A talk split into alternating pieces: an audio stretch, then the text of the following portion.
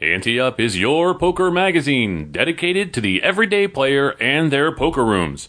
Pick up a free copy at your favorite poker room nationwide each month. But Ante Up is much more than a magazine. Visit AnteUpMagazine.com daily for breaking news and each week download our award winning PokerCast. Join us on our action packed poker cruises to exotic destinations. Ante Up, it's your poker magazine.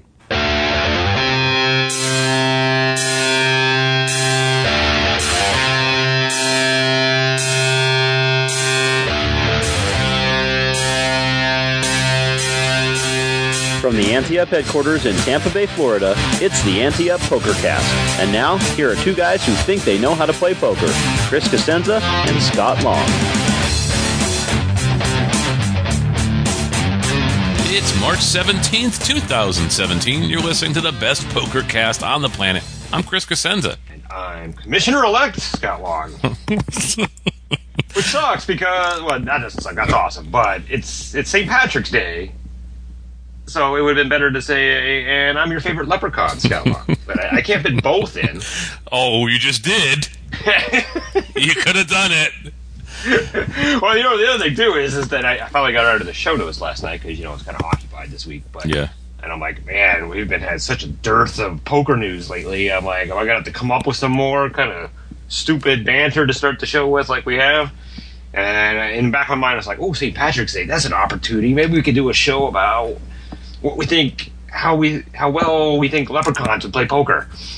Or the fact that all poker tables are green and St. Patrick's Day is green. That's how desperate I was getting before I actually uh, went to the news and found some stuff that's not silly and stupid like that. But I got a question for you now. Uh, so, are you going to change your favorite football team now to the San Francisco? Are you going to move to San Francisco?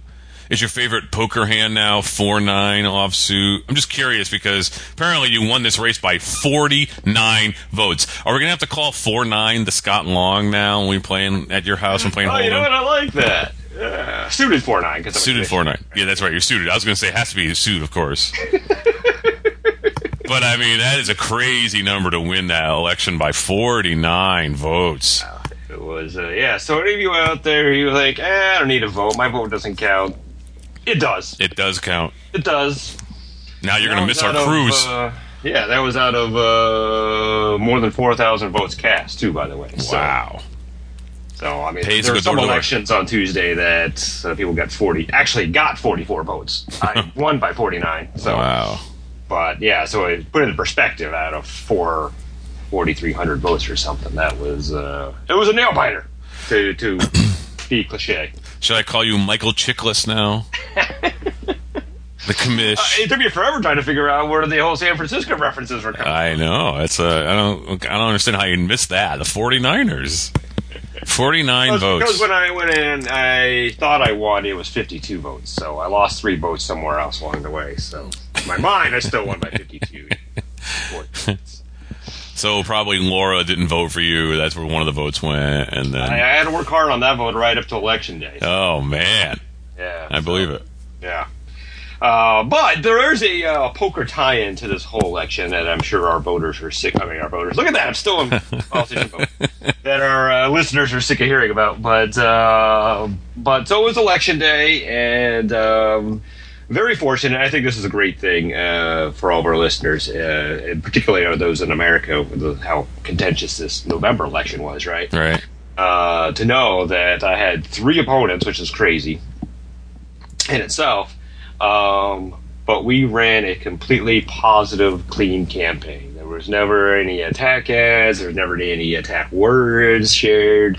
Um, everybody uh, held everybody in great respect, and we just said what we wanted to do and let the voters decide. So there is still hope for our country and our world that uh, people can get together and run an election without it, uh, you know, being nasty, right? Yeah.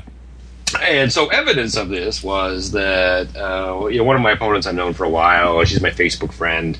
Uh, very awkward having to run against somebody like that, but uh, but super nice. And um, so on election day, you know, where I was shuttling around from polling places, you know, doing the little uh, liberty tax impression, twirling stuff, right? Right, right.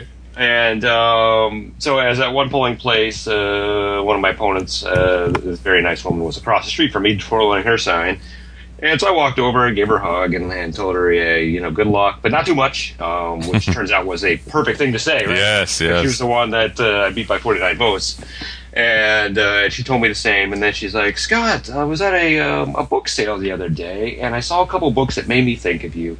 And she literally, Chris, pulled out this bag that she had with her because she knew she was going to run into me today on that day, and uh, pulled out two poker books and gave them to me. And one of them, I can't make this up, is titled "Ante Up" with an exclamation point.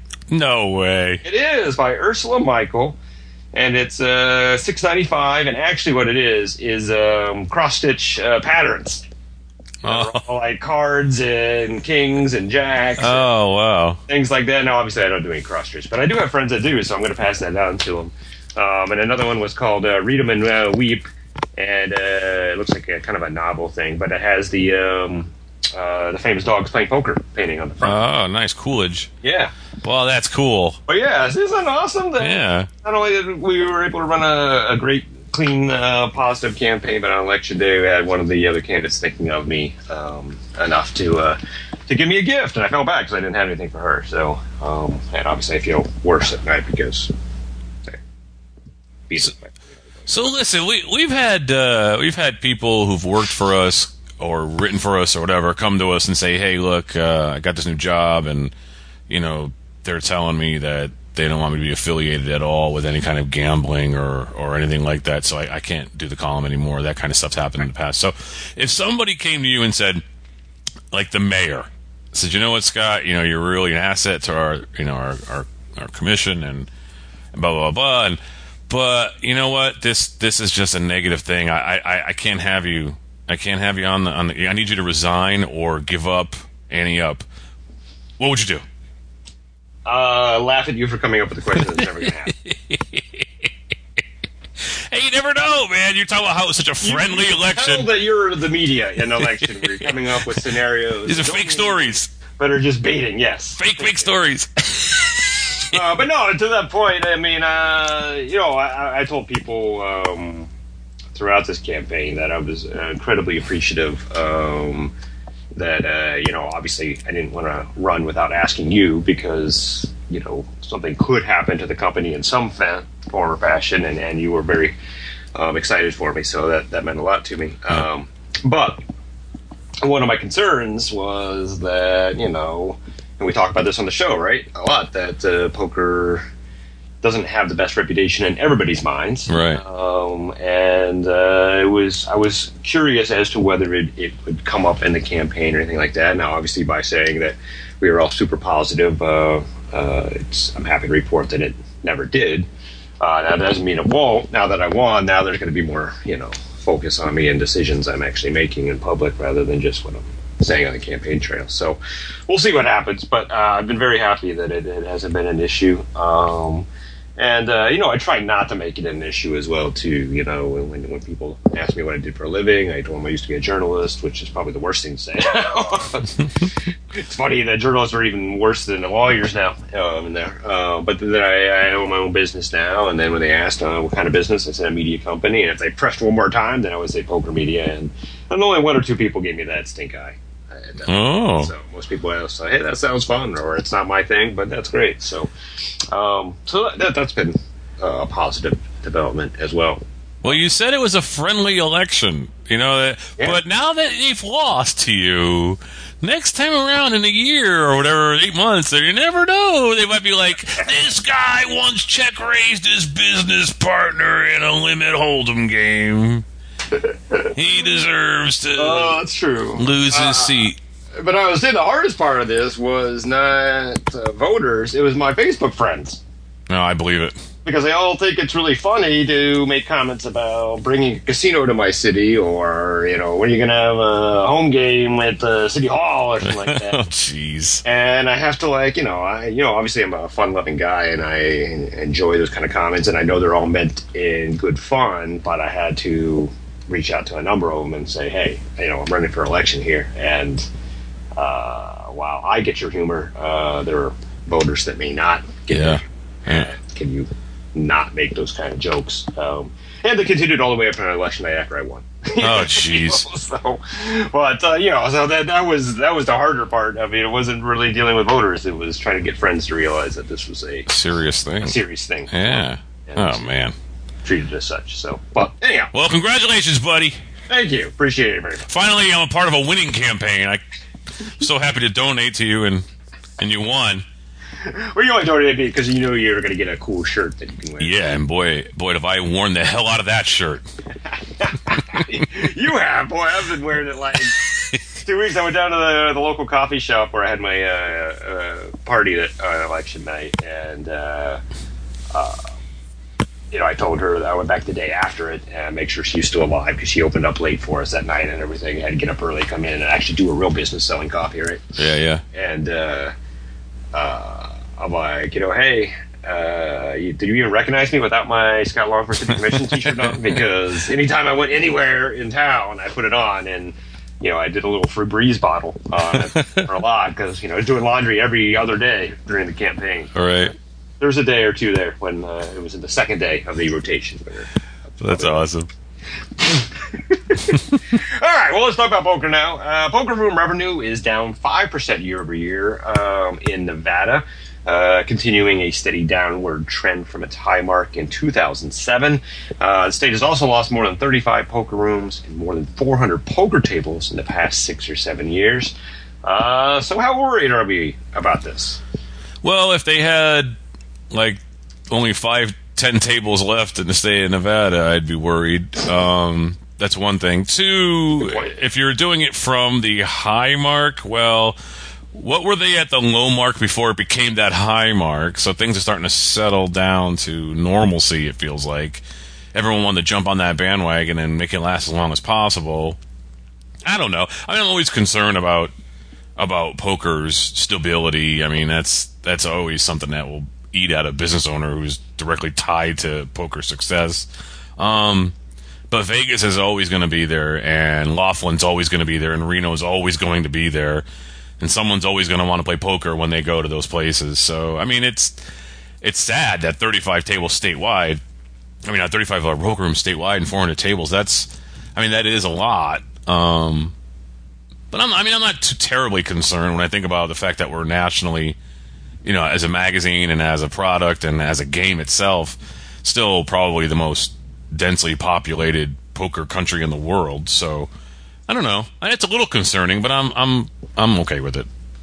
Yeah, I think one of the more important things uh, that you mentioned was that um, even though it's on this steady decline that we're seeing now, we're still above, as we said uh, at the beginning here, the um, or higher than we were before the boom. Right. So um, until we get below the boom numbers, I don't know whether uh, we should, you know, really be tragically concerned about this. Uh, but it is a concern that uh, it seems to be steadily going off. You know, you know, you have a, like a leak in your toilet at home, right? And it doesn't seem like a big deal until you get the water bill at the end of the month, right? Yeah. And you realize that that slow drip over 30 days adds up to something. So, um, one of the things I always tell folks when they ask about this, when they hear about another poker room closing, there's always, ah, there we go, more evidence that uh, poker's on the decline. But that's not always the case because, you know, if you've got a five table poker room that closes,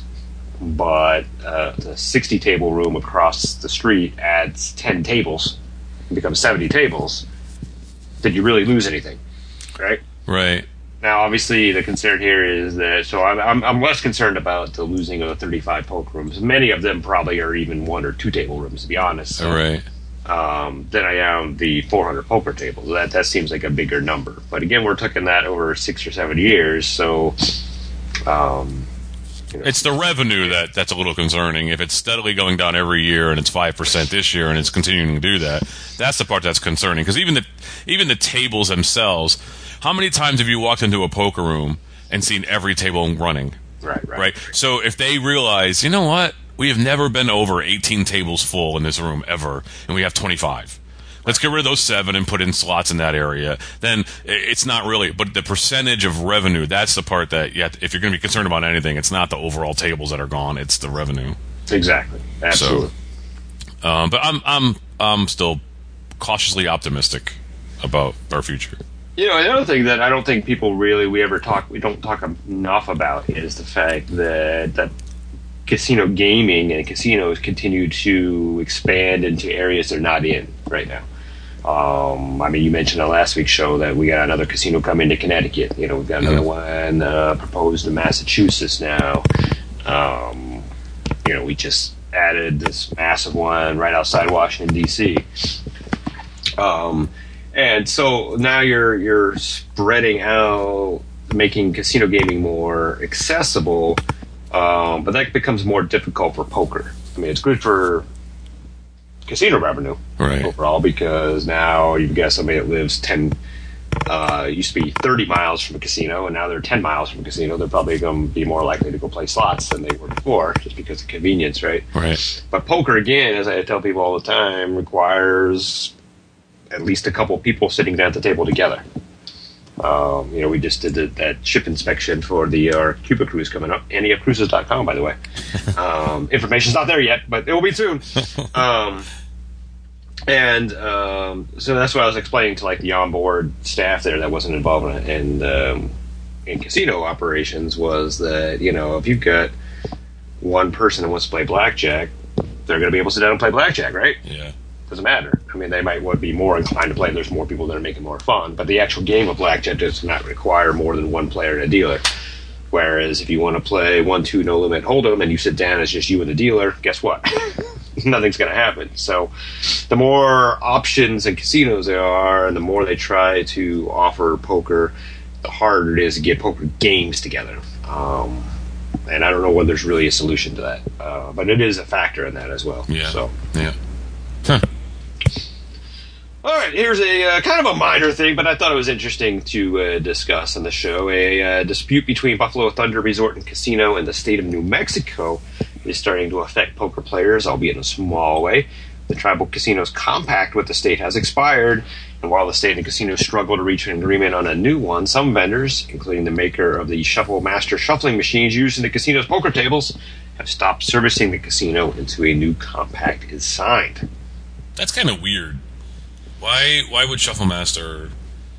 Uh, they're not going to get paid. I mean, why? Why? Well, they, yeah, I I guess the sense is that without a compact, the the casino, in a technical sense, is operating illegally. Oh. Um, now, obviously, no one's trying to shut them down because they're trying to work out a deal to keep it going and all that. But you know, there is probably a concern on the vendor's part that uh, that could happen, or it could be determined that gaming has been illegal in that time, and therefore they're not liable for servicing it. So to be safe, they're just saying, "Hey, we're going to stay out of this. You give us a call. When you guys get all this worked out, we'll be back." well, they still have dealers that can shuffle, so Yeah, that's why I said it's a very small difference. You know, obviously, you know, over the course of a poker career, you're going to get a lot more hands in with with shufflers than you are with hand uh, dealing. Um, and, and we don't expect this issue to last a long time, but you know, I think players do get used to coming in and then having a shuffler there, and then all of a sudden you come in and you see the uh, dealer struggling. But the deal, that's the other kind of thing is funny, right? When you see these dealers that are in uh, all shuffle master rooms, um, you know, when they you know biff a card somehow and then they have to shuffle. it's almost like like oh man, they have to remember how to shuffle now. Yeah, yeah. They have to do it. So, um, so yeah, I would be interested uh, over the long term whether it actually becomes a big deal there. But it's just more one of those irritants, I think, for a poker player when you get used to the shufflers and yeah. then you go in and see that it's being hand dealt again. And then you go into the poker room and you're like, okay, uh, let's uh, let's play, let's bring our home game with us. And they say, yeah, but we're not going to use a shuffle master for you. We're going to charge you hourly. No, no, sorry, we're leaving. No, that never happened. That's never happened to us before. Hey, Pearl River Resort in Choctaw, Mississippi will host two Ante Up Poker Tour series this year.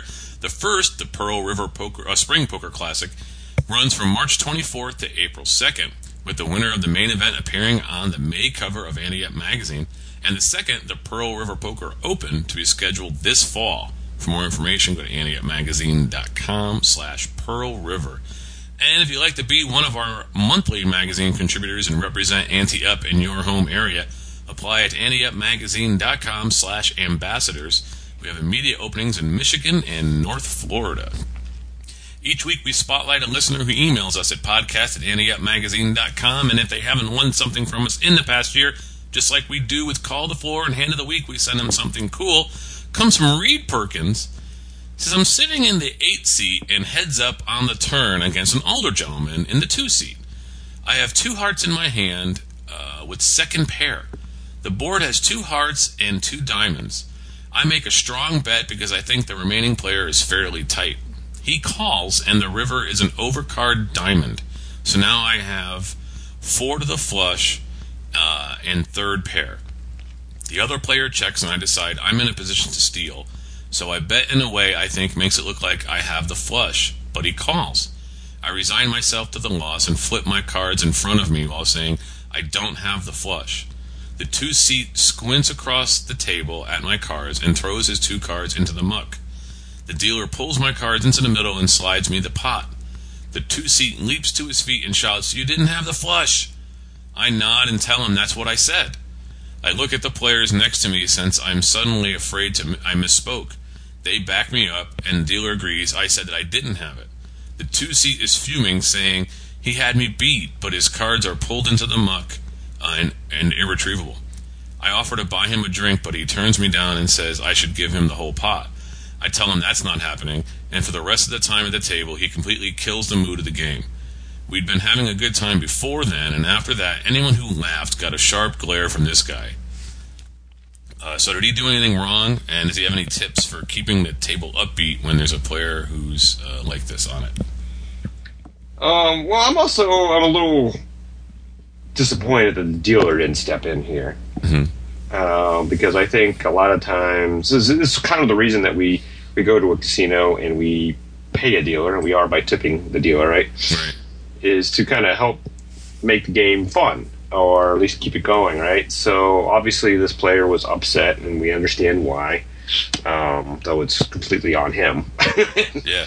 um, and now he's making it less the the environment less fun. So from a customer service standpoint, I think properly trained dealers would recognize that and try to mitigate it either by you know in their conversation with players keeping it light or trying to find that or uh, and I've seen this a lot dealers you know letting the guy know hey uh, you know I'm really sorry that this happened and you're upset but um, let's get over it um, and move on and have fun um, and, and try to let him know in a positive way that it'd be nice if he would need some time to go blow off steam, go do it, but let's not do it at the table and affect everybody else's enjoyment because he made a mistake, right? Right.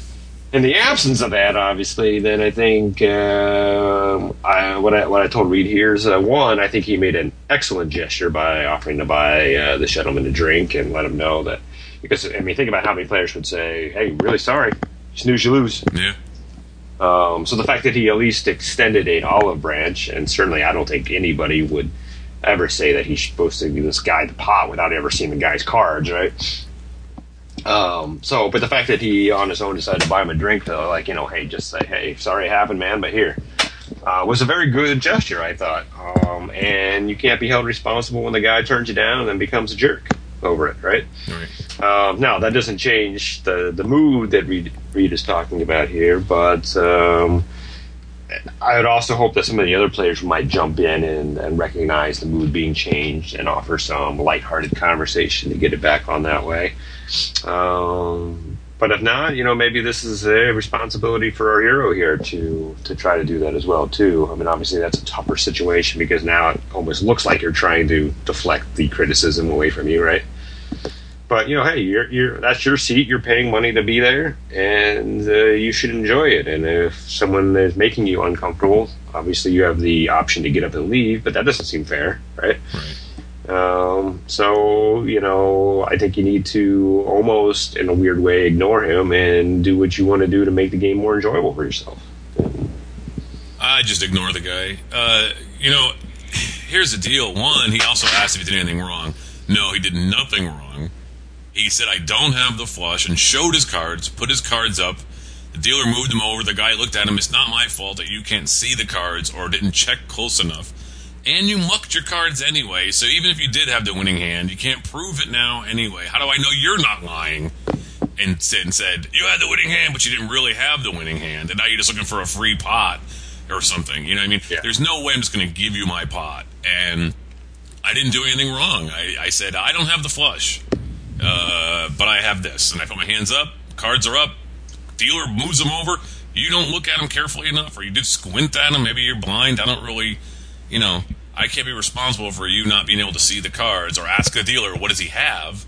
It's your responsibility. If you're someone who can't see well and you can't sit in the middle for some reason, then you need to ask what those cards are before you muck them. So I don't owe this guy anything. That was very gracious to say, look, I'm really sorry it worked out this way, but let me buy you a drink. That's really cool. I, I probably wouldn't have done that. You know, I would have said, hey, I'm sorry that you, I would have said I was sorry that you misread my hand when it was clearly face up and showing you. I'm sorry if your hearing isn't as good either because you're older maybe and didn't hear me and you thought I said I have the flush, didn't hear the word don't. But everyone around me's telling you what I said. I told you what I said, and I showed you my cards. If a drink's not going to make you happy, then I'm sorry. You should, you know, take up doing patterns of, of poker cards that Scott currently has a book. Yes, I get a great book. Six ninety five so retail value. There you go. So I mean, I, I'm I'm not being, you know, uh, horrible here. I, I'm. What else can we do to make this guy happy other than just give him his money that we don't even know if he truly won? How do I know with this horrible vision that he misread his own hand and didn't have my hand beat? I'm just going to give him my, my pot. Sorry, it doesn't work that way. But I'm trying to be nice here, and you want nothing to do with it. It's one pot in the grand scheme of things. Grow up. That's what I say. Yeah, well, uh, and here's the other thing too, and, and I don't think uh, um, it, it looks like our hero was trying to find a, a non-confrontational way of dealing with this, which I appreciate. Right. But the the lesson to I think um, our listeners here is, and this is something that drives me crazy all the time. Um, just turn your cards up, right? Yeah. I mean, I don't know what limits we're playing here, but it doesn't seem like we're playing high levels here, right? And right. It, it's always interesting to me uh, that people don't want to expose their hands. You know, they've been told by somebody at some point that you're giving them free information, and now they know how you play that hand. Um, and yeah, I get that. There's some risk involved there, but really, how serious is your average one-two no-limit player at a casino, right? Yeah. Right. Um, so I, I think if you actually were to, I probably brought this up on the show before too. If you actually track, and it's impossible to really truly track, I guess, but um, you know, I don't know how much how big this pot is, but this is a definitive number that this gentleman can point to of money he lost by not showing his cards, right? Yep. Because if he would have turned his cards up, the dealer would have read, read the hand and gave him the pot, and that that money would be him in his stack now without having to demand it from someone who's not going to give it to him. So, you know, uh, again, it's all what you want to do at the poker table. If you decide, hey, Scott, I hear you, but I think I'm better off not showing my cards, um, that's fine. But then you lose the argument that this gentleman's trying to make now. Yeah. Right? You can't say, oh, hey, I didn't show my cards, but trust me, Yeah. I had Trust the me. best hand. Believe right? me. So you can't do that. So you can't have it both ways. So you No. have to decide which which risk is the riskier for you. Uh, the risk that showing your your hand every single time is going to give uh, the players enough information that they're going to beat you out of a pot here or there, or the risk that uh, you're not paying attention correctly, as was the case here, and you cost yourself a pot by not showing your hand. So your choice, but not my choice. Don't feel bad. Find yourself in a situation at your favorite poker room or home game and you're not sure what the proper ruling should have been? Email us at podcast at anteupmagazine.com. We'll have Hollywood Casino Toledo Director of Poker, Elliot Schechter, tell you how he would have ruled. This week's prize is an upgraded membership to PokerRadius.com, poker's best social networking site and home to the Ante Up group discussions. Comes from Jason Elder in Scotland. He says, At the river in a hand in a casino tournament, seat two bets and his opponent in seat five said he had an up and down draw and flush draw on the turn and missed. He said, Fold, and threw his hand into the muck. The player then reached out and picked up the burn cards, looked at them, and said, I'm seeing if I missed it here. Two players said, You cannot do that, and the dealer paused briefly before calling the floor. The player asked, Why not?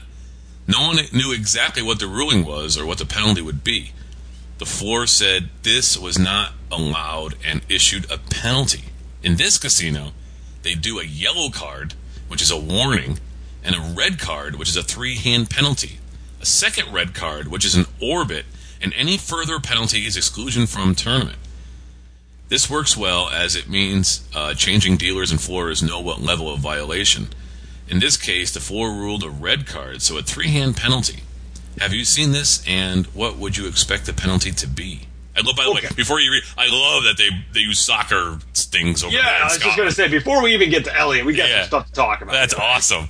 First of all, I love that it's seat two and seat five, which is what we just had. I didn't right. realize that when I That's right. the show. Yeah. Um, so stay away from those seats because those people can't get along apparently.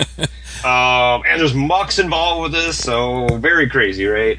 Um, and that yes, I absolutely love the football references. Please, Chris, Scotland, Yeah, I know, I know, but we're in America, so ugly American I know. for it. But then here's the thing that I, I'm really fascinated. I hope Jason will contact us with. Uh, one, I, I like what he says that you know now the changing deals and floors know who's been warned and not. I've always thought that was a weakness in how we do things here in the states. That you can get a warning, and then you get a new dealer and a new floor, and then no one knows. And now the player's saying, "Hey, he's already been warned about that," and then the floor doesn't want to take that person. You know, so that's kind of cool. Yeah. But how vicious is poker in Scotland? that they have these limits and, you know, a three card penalty or three hand penalty now when you get to the second red card. Wow. I've always wanted to go to Scotland. Oh, Scotch, I want to do a little tour of the uh, the regions and stuff, but now I'm a little frightened to uh, Frightened. here.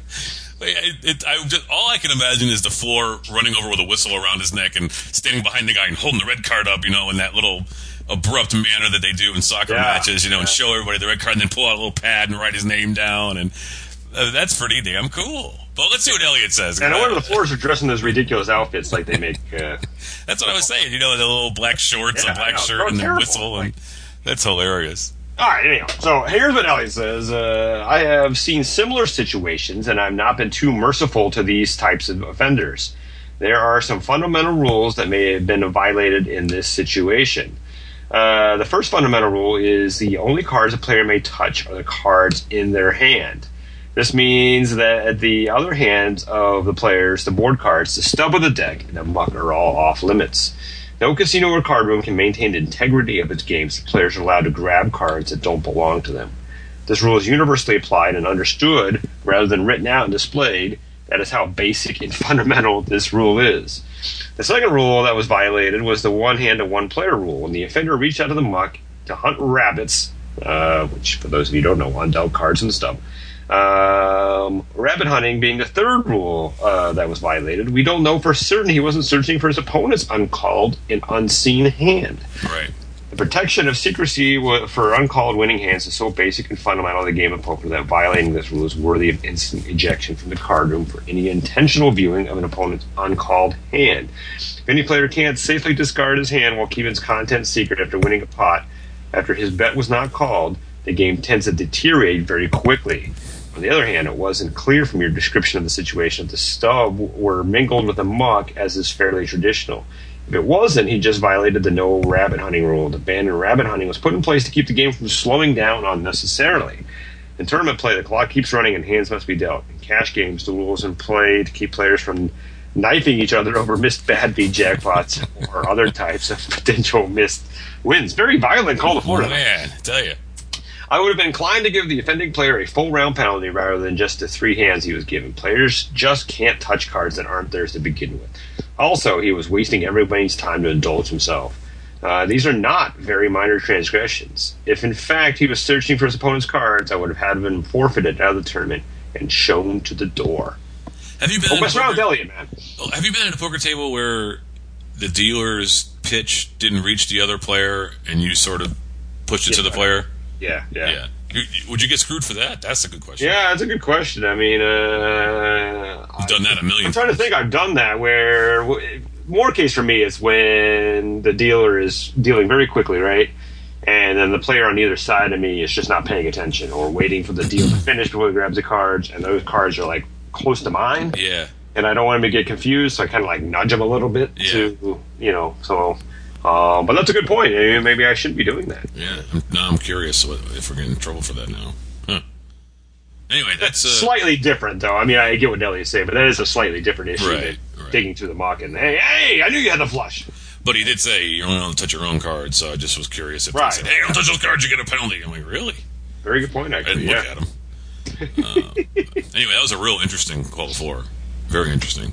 Oh, the other fun thing too is I remember back uh, when my wife used to play with us. I remember one hand very clearly where she bluffed me, and I picked her cards up and looked down. I'm like, I knew it. And threw it down, and she's like, oh, "You can't do that." And everybody else at the table was like, oh, you can't do Yeah. that." And then I'm like, "Oh, yeah, you're right. I'm Yeah, that's terrible. And you won the commission seat? Did Yeah, Hell, well, they got all this dirt on you now. Yes, He's a cheater. He's a cheater. Yeah, you're you're uh, you're in trouble But that's next how election. serious this is. Is that even in a home game between a husband and a wife and friends, that people are mortified when you touch the card. Yeah, so you're not we to do that. don't even think about doing a casino tournament. Yeah, that's hilarious. Hey, we got new O'Malley's move. Here it comes.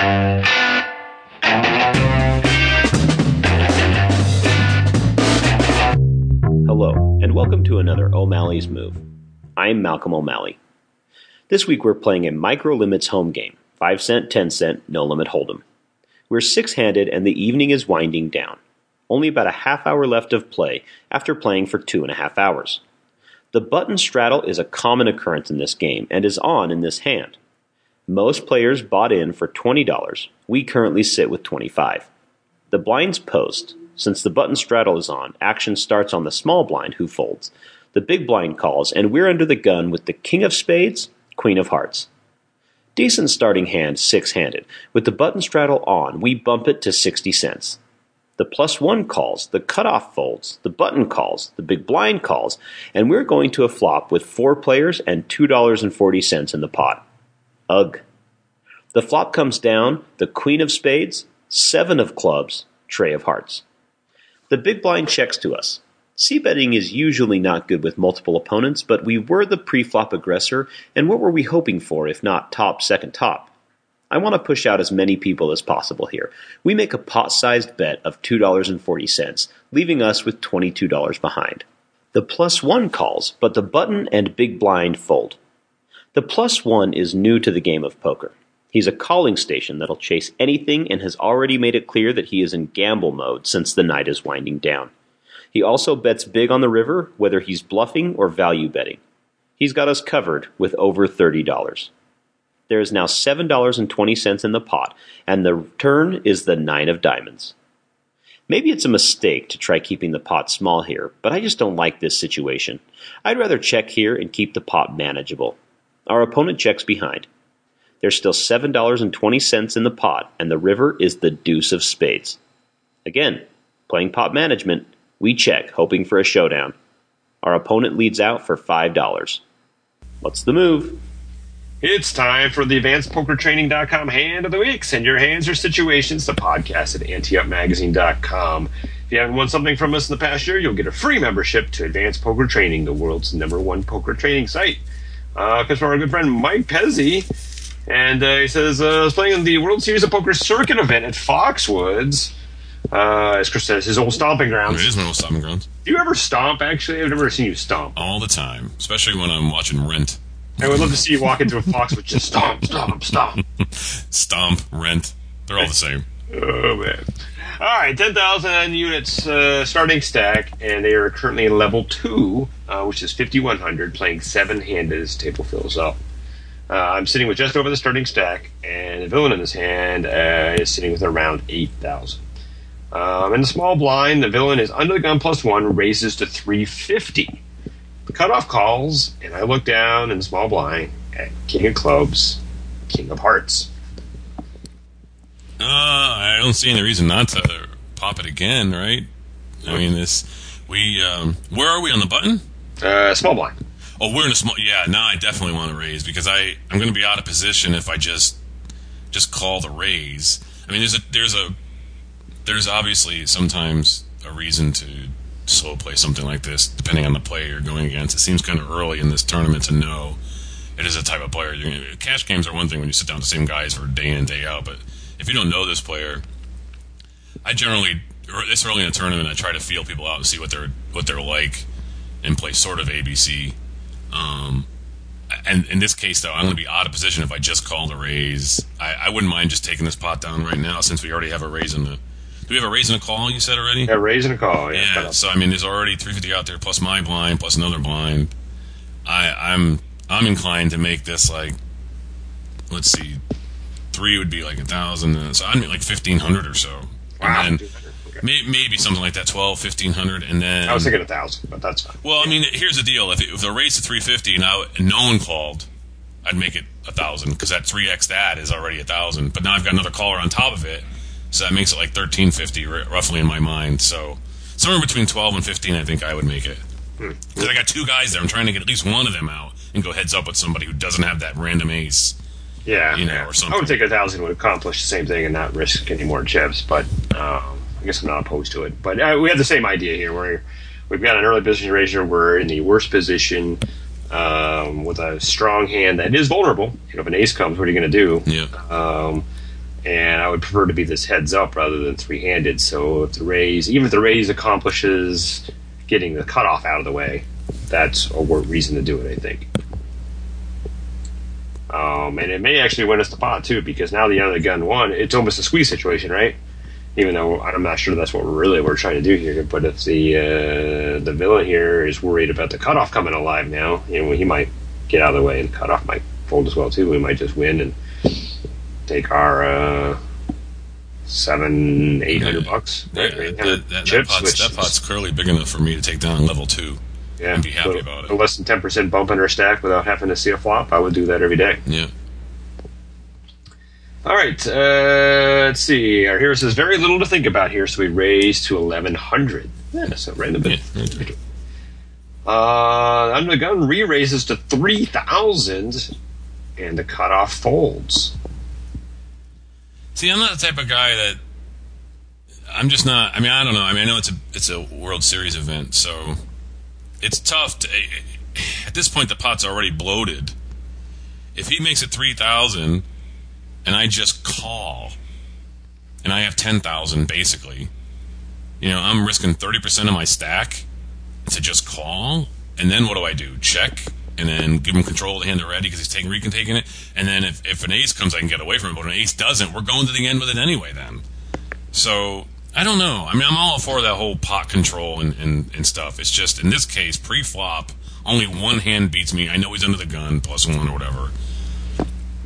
But it's just one hand, and one hand beats me, and it feels like he might have thought that I was squeezing, and he didn't believe me. He just thought I was trying to, you know, get one guy out, and because he didn't believe the call with a raise.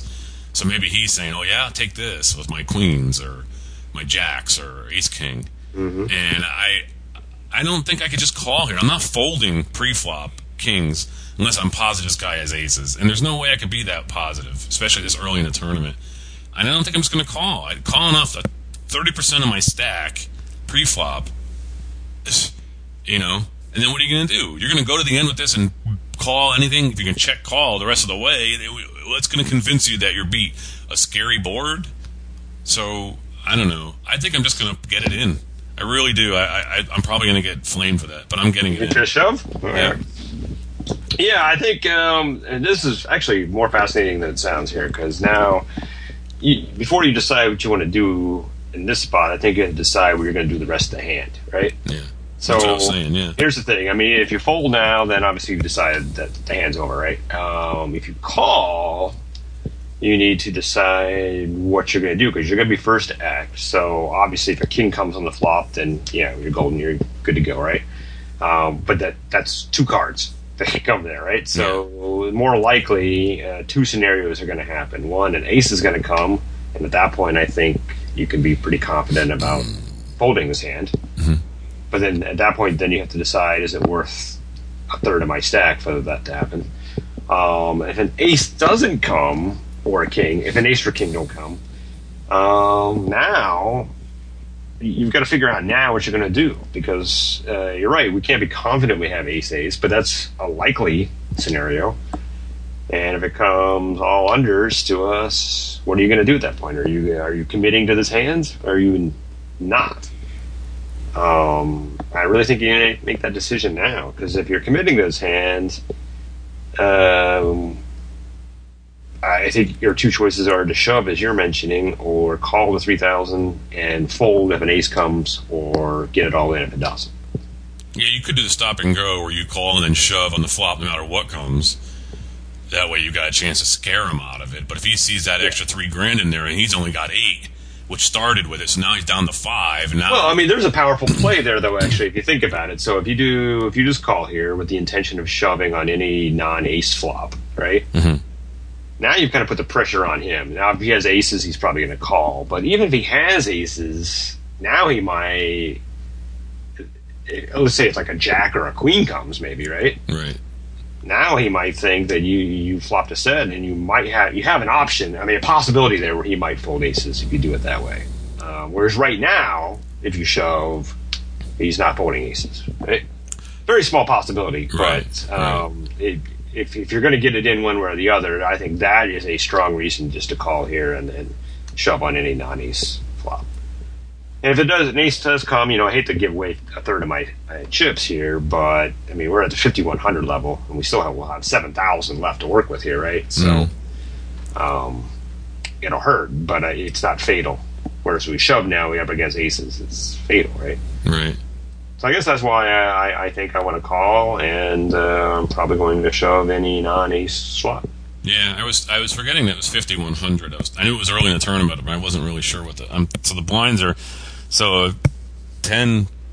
You have ten big blinds for a thousand, so you'd have basically seventy big blinds still. So Yeah, it's still super you deep. still have pretty deep. Yeah, I don't know. Maybe the stop and go might be fun. It's just it's hard to imagine when the pot's that big that this guy's not going to make a bet that's going to be for all my chips anyway, or so much well, more that's chips what we're talking about, though. Yeah, we're no, talking about know. shoving before he has that option. So But then again, you just said, you know, we have a ton of chips that we don't have to play it that way either now. that's true too. Of course, he does bet a bunch, and if you check and he bets a bunch, then you're back to where you were guessing. Yeah, there's no flop where he doesn't bet when we check. Right. And that bet now is going to be, I mean, he was started with 8,000, And there's seven in the pot. so he's only got five left. I mean, any bet It's is probably going his to be all in. anyway. Yeah. And that's the other thing to keep in mind, too. I mean, no matter what scenario we go, we're not out of this tournament now. Right, right. We, we, we still have 3,000 left. Or, no, two. two And I'm sorry, I, did I mention the cutoff folded after the race? Yeah, I, I assumed he did. But Yeah, yeah. So, um, so we're not out. So, I mean, we're not putting our tournament life at risk here at all. So, that is also a bonus. And even that happens. I mean, if, if we lose, get it all in, and we lose, we're at two thousand with uh, fifty one hundred. So we still got twenty big blinds. You know, Mhm. So not a lot of terrible scenarios. No, but you have a you have a decent stack to shove with a lot too, because they're saying about twenty big blinds now. When people start shoving, two grand's a decent stack to shove with. If you get a decent hand later and Yeah, just keep exactly. shoving and, and Yeah. using your power with that. But all right, now I got to know what he does. Ah. Uh, let's see. Uh, this type of pattern from that position makes me very worried, as it can often mean ace ace, and not looking to get it all pre-flop this early in the tournament. I just call with the plan to reassess post flop. I like the call, but I don't like the reassessing. Yeah, I think a call the plan already. I think we need to have that plan. So, all right, the flop comes, and right in the window we see the king of diamonds, and then the ace of spades and the six of hearts. Of course we do. if my pre-flop read was right, nothing has changed here, and I check to see what he. Oh, sorry. Well, he's checking, but I, I don't think I'm. I think I'm checking too, just to see what he does. I, I, I mean, this guy doesn't have like Jack Ten in his hand. You know, we're worried about him making a Broadway on us. I mean, this is either he's got queens and he's nervous as hell, or he's got ace king and he made top two, which is perfect.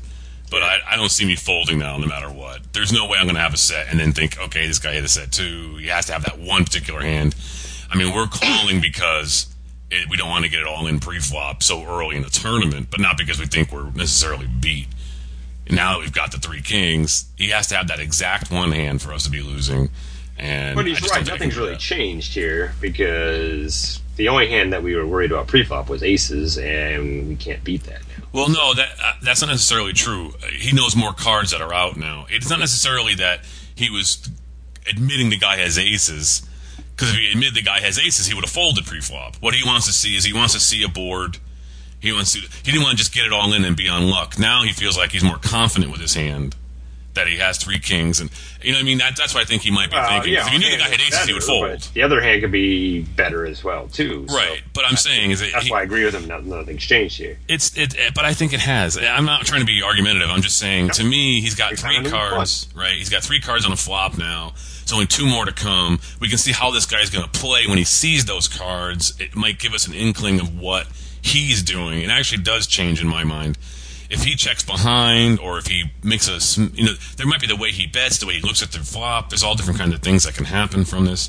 I think it has changed, even though statistically, if he had aces and we had kings, nothing's changed for us. But I, yeah, I, I, like guess he's we're probably more in a information. semantic uh, Yeah, discussion I now just- because let's say, let's say we, went check to see what he does, right? So if he checks behind, I don't think that proves that he doesn't have aces. That proves that he just wants us to catch up, right? Right.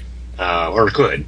Um, and if he bets, then we're we're going to call. I think, right? Um, so I, I don't think it really changes what's going to happen here. I mean, there is seven thousand or so in the pot here. This guy's got five thousand left. If he's got any piece of this, he's shoving here, and then we're going to have to make a decision. So, um, you know, and I think at that point, you know, if we, this is why I would have decided beforehand what I was going to do, and I'm planning on getting it in anyhow.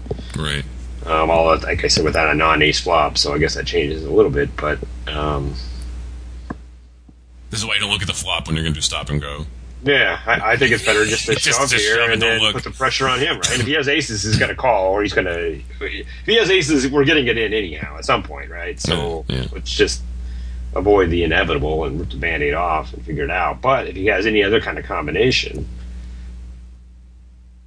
See, the thing about not getting it in pre-flop is if the guy has queens, now there's a chance for him you're not going to get his money. But if you got it in pre-flop, you would have gotten his money. that's you know, I guess that's an argument for checking. Yeah, let him take a stab at it and see. Hmm. Or for shoving it pre-flop. And the guy be like, I got queens, I'm not folding my queens because he's not good enough or whatever. And then he calls and then you've got him dead to rights. So there's a lot of reasons to do both scenarios, I think. It's interesting. This eh, The early part of the tournament is what really dictates your Yeah. do you really want to go home, you know, in a cold deck like this, or do you want to say, hey, I'm not good enough to fold kings pre-flop, and I'm not going to just call and then shove later on some tactical move that, you know, if I had shoved earlier, he would have queens and I would have taken his whole stack. Instead, now I've got a chance to lose all those chips I could have gotten out of him because I didn't shove pre-flop. So there are pros and cons to both. I still think I like the shove here. You know, I like the shove, and if the guy's got ace king, he's dead. You know, um, I don't know, ace. But I, I, I don't know. I, I don't think I'm just checking now. I think I'm, I think I'm shoving. Okay. Um, all right. Well, as we previously mentioned, our hero checks to see what he does, and our opponent checks behind.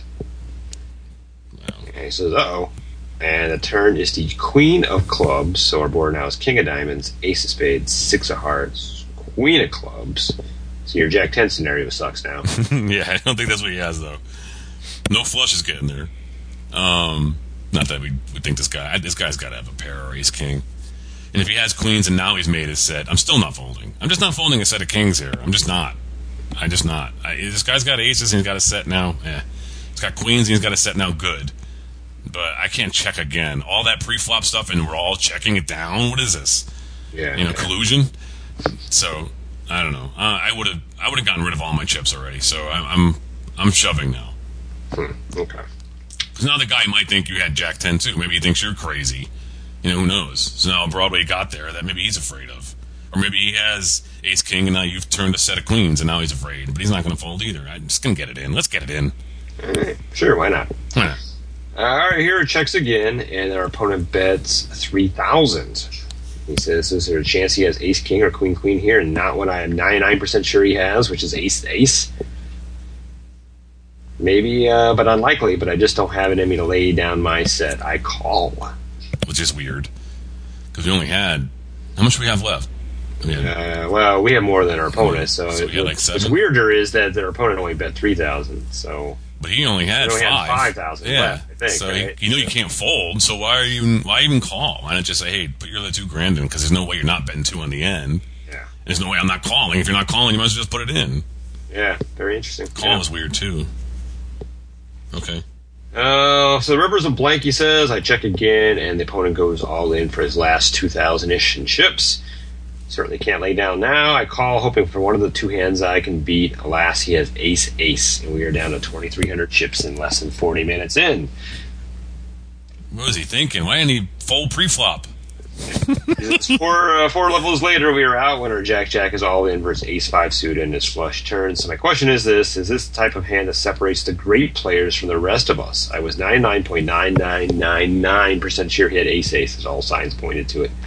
The undergun raise, the re-raise pre-flop, the suspicious check post-flop, and the confident turn and river bets. There's somewhere in there the great players can lay down their set, where most of us just commit to losing with the second best hand.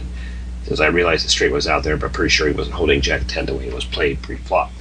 I think if he had enough chips to put me out of the tournament, I would have found uh, found it in myself to fold nowhere else uh, but on the river. But knowing that I would have had about 20 big blinds left, even if he did have ace ace, I think had me deciding to go down with the ship. Is it a leak when you just can't get away from a hand uh, like this, even when you're pretty sure you beat, or is it just poker? It's it's in this day and age, this game, it's really hard to say. I mean, do you have a really uh, good dossier on this player? Is he one of those young guys who can make it seven bets to go? You know, with a seven, like I've seen on television. You know, you don't know anymore. You know, it used to be the old TJ thing that third. We said this last week, I think, or the week before. The third raise is always kings or aces, and Yeah. you have the king, so maybe he has king king in his hand. You know, pre-flop, you don't know that the ace king is coming on the flop, so it's still two hands that could have done that to you. And I, I've seen people do that with Ace King. I've seen them do it with worse than that. They just don't believe you, and they have position on you the rest of the way. And you know, you may you may look like a type of person who only has one bullet for this tournament, and the other guy knows he's playing in the next event. And you know, who knows? He's a millionaire. Who knows? There's all these reasons why these guys have played differently. I just don't know if I can fold kings like that. I've done it, but I've done it online. I can't remember doing it live. I've done it online where I fold kings when I just know the guy has aces from the raise and the way it went, and he showed me the aces. But um, I don't know. I we could have just gone conventional and said, yeah, it's two early in the tournament, which is, but don't show the kings either. Just lay them down. Um, but, Well, I think the chips really made a uh, play here. I mean, I think I, I wrote back to Mike that, uh, yeah, obviously this is kind of what separates the great players from the rest of us, but um, I also don't think we were 99.999 four nights uh, Yeah, percent sure he had aces. I mean, uh, obviously it was a very strong possibility, but there's also a possibility he had something else. Um, but for me, it was the fact that we weren't going to be out of this tournament, so had tw- 20, actually 23 big blinds left if we were wrong. So it's not a reason to throw away a massive part of our stack, but um, I do think on average, recreational players like us um, probably fold too much in these situations, right? yeah, So to find out for sure, now you've got a, a possibility where you don't want to give up these chips, but you're not going to be out, and you're still going to enough play if you are wrong. These are the times that you, I think, you need to make those chances and take those chances to find out. Uh, versus later in the tournament when you make the wrong call here, you're out of the tournament. I agree. I I, I think that uh, it's so difficult these days to know how people play anymore, and especially this early in a tournament when you are level two with somebody, you you can know this player well enough, uh, both personally and the way they play statistic, you know, uh, strategically. I mean, and so laying down kings in a World Series event, yeah, might be a little pressure there because it's a circuit event and and whatnot. Um, but I I just don't see, especially since it escalated to three thousand pre-flop so early, and you only have ten in your stack. I mean, I guess you could say, hey, you know what? I'm going to be better at this player in the long run. It's one hand, one time. I'm out of position. If I just call and an ace comes, I'm folding anyway. So why get rid of those three, three thousand, whatever?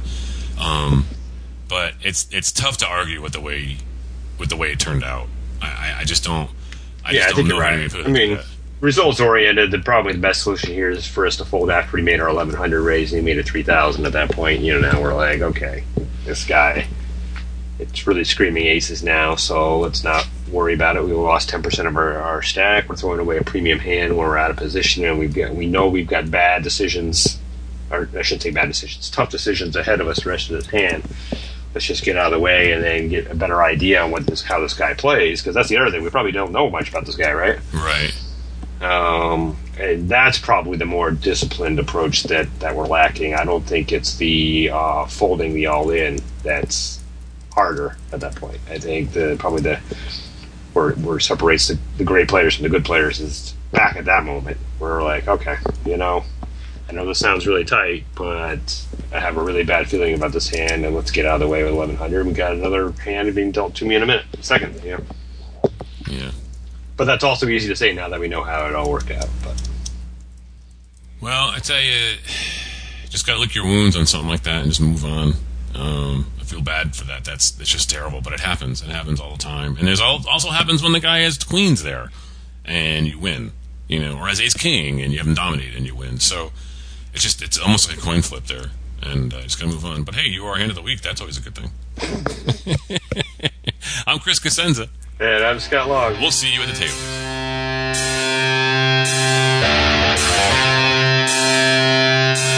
Ante Up is a production of AnteUpMagazine.com. Contact the show at podcast at AnteUpMagazine.com or call our hotline at 206-338-6344. If you'd like to advertise, send an email to advertising at AnteUpMagazine.com or call 727-331-4335. Some music used in this episode comes courtesy of the PodSafe Music Network.